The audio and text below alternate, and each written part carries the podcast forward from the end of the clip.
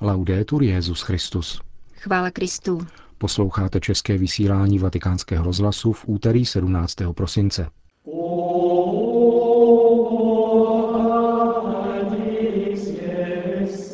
V den svých narozenin svatý otec pozval k raní Eucharistii všechny zaměstnance domu svaté Marty.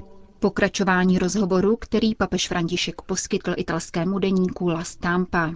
Ústav pro studium totalitních režimů zveřejnil na internetu archiv českého vysílání vatikánského rozhlasu.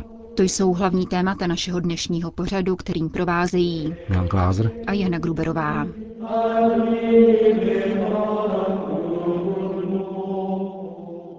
Zprávy vatikánského rozhlasu. Dnes, v den svých 77. narozenin, pozval svatý otec k raní Eucharistii všechny zaměstnance domu svaté Marty, kde bydlí. Dnešní evangelium, které podává Ježíšův rodokmen a přináší jména jeho předků, bylo pro papeže příležitostí zmínit v homílii také jména některých přítomných zaměstnanců. Se svatým otcem koncelebroval kardinál Angelo Sodano, který reprezentoval kardinálský sbor. Po mši svaté, jako obvykle, papež všechny přítomné osobně pozdravil. Státní sekretář arcibiskup Pietro Parolin blahopřál papeži také jménem státního sekretariátu. Jedním z gratulantů byl také arcibiskup Konrád Krajevsky, který papeži představil čtyři bezdomovce, kteří pobývají nedaleko Vatikánu. Bůh nás nikdy nenechává samotné, nýbrž jde vždycky s námi. Papež František komentoval dnešní evangelium, které podává Ježíšův rodokmen, aby poukázal na pánovu přítomnost v našem životě.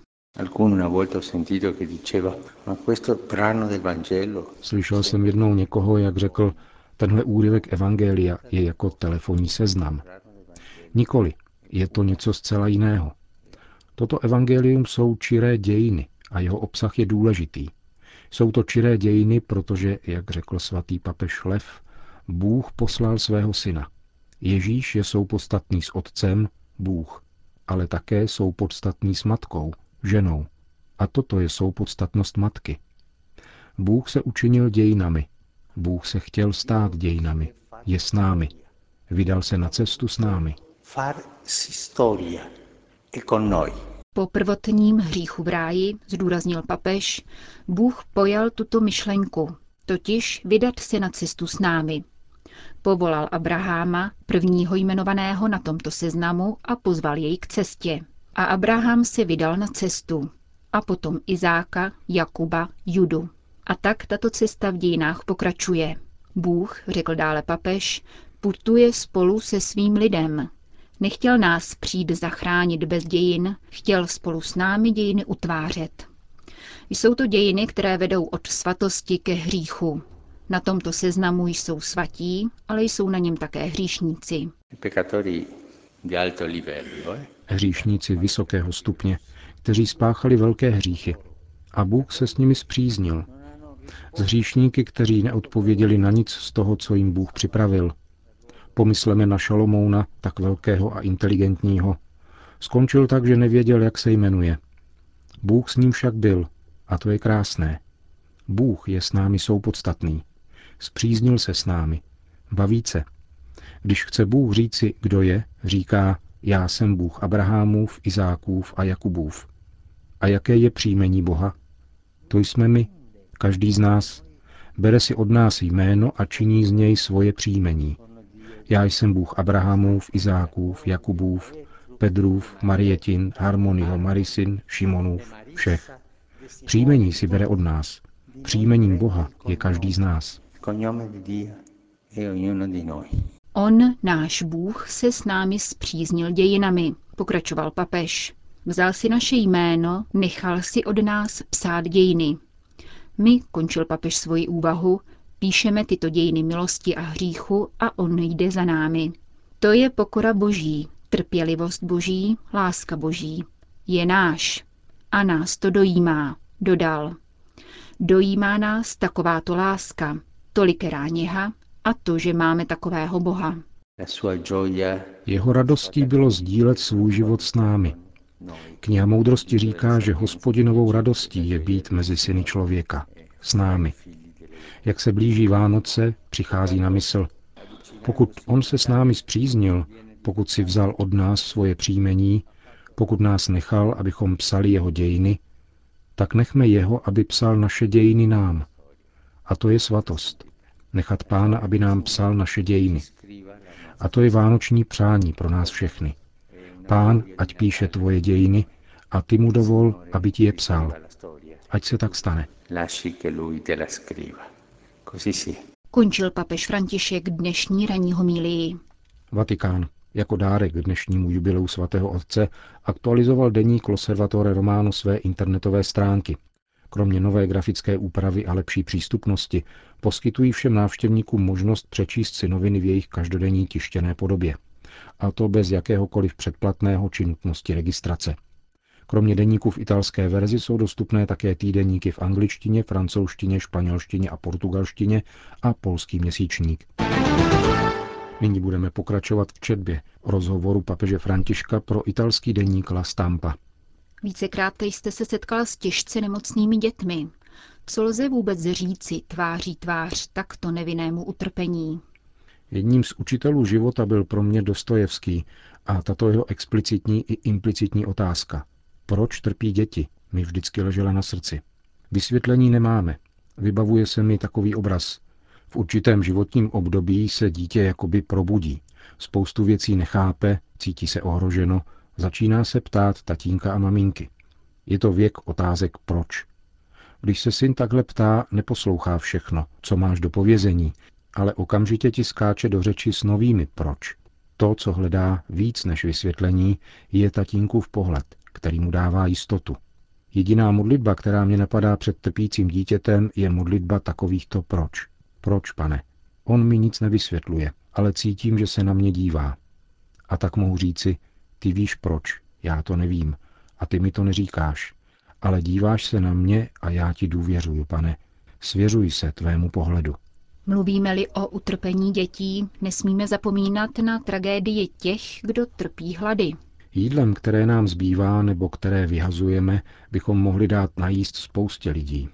Kdyby se nám podařilo neplýtvat, distribuovat potraviny, hladu na světě by velmi ubylo. Hluboce na mě zapůsobila statistika, podle níž na světě 10 tisíc dětí denně umírá hlady. Mnoho dětí pláče z hladu. Nedávno byla na středeční audienci za jedním ze zábradlí mladá maminka s několika měsíčním dítětem. Když jsem přejížděl kolem, dítě usedavě plakalo. Matka ho hladila. Řekl jsem jí, paní, myslím, že ten malý má hlad. Ona odpověděla ano, už by byl čas. Odpověděl jsem, tak mu dejte prosím vás najíst. Ona se ostýchala, nechtěla kojit na veřejnosti, když kolem projížděl papež. Totež bych chtěl říct celému lidstvu. Dejte jíst druhým. Ta žena měla mléko pro své dítě. Ve světě máme dost potravy, aby se nasytili všichni.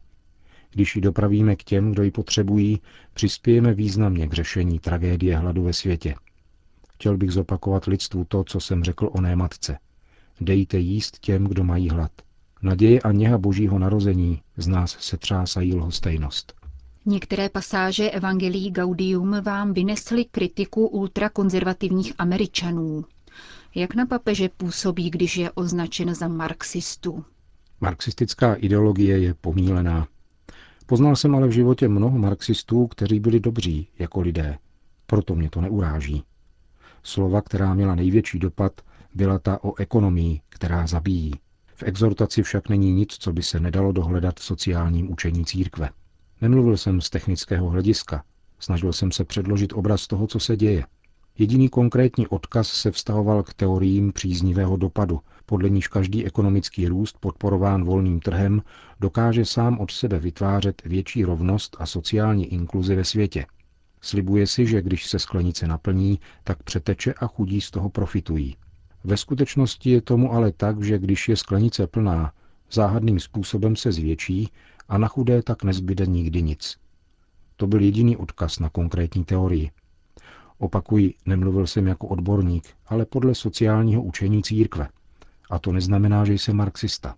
Ohlásili jste konverzi papežství. Vyvodil jste ze setkání s pravoslavnými patriarchy nějakou konkrétní cestu? Jan Pavel II. mluvil ještě explicitněji o způsobu vykonávání primátu, který by se otevíral nové situaci. Nejde jen o ekumenické vztahy, ale také o vztahy s kůrií a místními církvemi. Během těchto prvních devíti měsíců mě navštívilo mnoho pravoslavných bratří. Bartoloměj, Hilarion, teolog Zizulas Tavadros z kopské církve. Tenhle poslední je mystik. Když vstoupil do kaple, zul si boty a šel se modlit. Cítil jsem se jako jejich bratr. Mají apoštolskou posloupnost, přijal jsem je jako bratry biskupy. Je bolestné, že spolu ještě nemůžeme sloužit Eucharistii, ale přátelství tu je. Myslím, že to je cesta. Přátelství, společná práce a modlitba za jednotu. Požehnali jsme si navzájem, jako jeden bratr žehná druhému. Jeden z bratří se jmenuje Petr, druhý se jmenuje Ondřej, Marek, Tomáš. Je pro vás prioritou jednota křesťanů? Ano, ekumenismus je pro mne primární záležitostí. Dnes existuje ekumenismus krve. V některých zemích vraždí křesťany kvůli tomu, že nosí křížek nebo mají Bibli. Předtím, než je zavraždí, se neptají, zda jsou anglikáni, luteráni, katolíci či pravoslavní. Krev se smísila. Pro ty, kdo zabíjejí, jsme křesťané. Jsme spojeni krví, i když mezi sebou nedokážeme ještě udělat nezbytné kroky k jednotě a snad k ním ještě nenadešel čas. Jednota je milost, o níž musíme prosit. V Hamburgu jsem znal jednoho faráře, který měl na starosti beatifikační proces katolického kněze popraveného nacisty, protože vyučoval děti katechismus. V řadě odsouzených za ním stál luteránský pastor, zabitý ze stejného důvodu. Jejich krev se smísila. Onen farář mi vyprávěl, že šel za biskupem a řekl mu, pokračuji v procesu, ale pro oba dva, nejen pro katolíka. To je ekumenismus krve. Existuje dodnes. Stačí číst noviny. Ti, kdo vraždí křesťany, po tobě nechtějí žádný průkaz, kde by se dozvěděli, v které církvi si pokřtěný. Musíme tuhle skutečnost brát v potaz. V exhortaci vybízíte k prozíravým a smělým pastoračním rozhodnutím, pokud jde o svátosti. Co jste tím měl na mysli? Když mluvím o prozíravosti, nemám na mysli postoje, které ochromují, nýbrž cnost toho, kdo vládne. Prozíravost je cnost spojená s vládou a smělost právě tak. Vládnout je třeba směle a prozíravě. Mluvil jsem o křtu a o svatém přijímání jako o duchovním pokrmu na cestu, který má být považován za lék, nikoli za odměnu. Někteří z toho hned vyvodili svátosti pro rozvedené znovu sezdané. Já jsem ovšem nerozebíral konkrétní případy. Chtěl jsem pouze ukázat princip. Měli bychom se pokoušet víru lidem usnadnit, ne ji kontrolovat. Loni jsem v Argentině pranířoval jednání některých kněží, kteří nechtěli křtít děti svobodných matek. To je nemocná mentalita. A pokud jde o rozvedené a znovu sezdané, Vyloučení rozvedených, kteří žijí v novém svazku ze svatého přijímání, není sankcí. To je dobré si pamatovat. O tom jsem ale v exhortaci nemluvil. Bude se tím zabývat příští biskupský synod? Synodálnost v církvi je důležitá. O manželství jako takovém budeme mluvit na únorových konzistorních setkáních. Pak se tématem bude zabývat mimořádný synod v říjnu 2014 a znovu řádný synod rok na to. Během těchto zasedání řadu věcí proskoumáme a vysvětlíme. Říká papež František pro italský deník La Stampa. Další část rozhovoru uslyšíte v našem středečním pořadu. Praha. Ústav pro studium totalitních režimů připravil u příležitosti 66. výročí zahájení pravidelného českého vysílání vatikánského rozhlasu velmi hodnotný dárek. Jedná se o internetovou publikaci textového archívu psané podoby českého vysílání z dob komunistické totality. Po dohodě s Rádiem Vatikán provedl Ústav pro studium totality digitalizaci více než 70 tisíc stran textu, zachycujících každodenní vysílání od roku 1950 do roku 1992 a zveřejnil je na svých internetových stránkách. A třeba, že se archivní texty roku 1949 a dvou měsíců roku 1963 nedochovaly, je zpřístupnění tohoto toku medializovaných dějin významným počinem, který prospěje obci historiků i společenské paměti. Nelze než co nejvřeleji poděkovat všem, kteří se o to přičinili. Trvalý odkaz na tento archiv najdou zájemci na hlavní internetové stránce České sekce Rádia Vatikán. Končíme české vysílání vatikánského rozhlasu. Chvála Kristu. Laudetur Jezus Christus.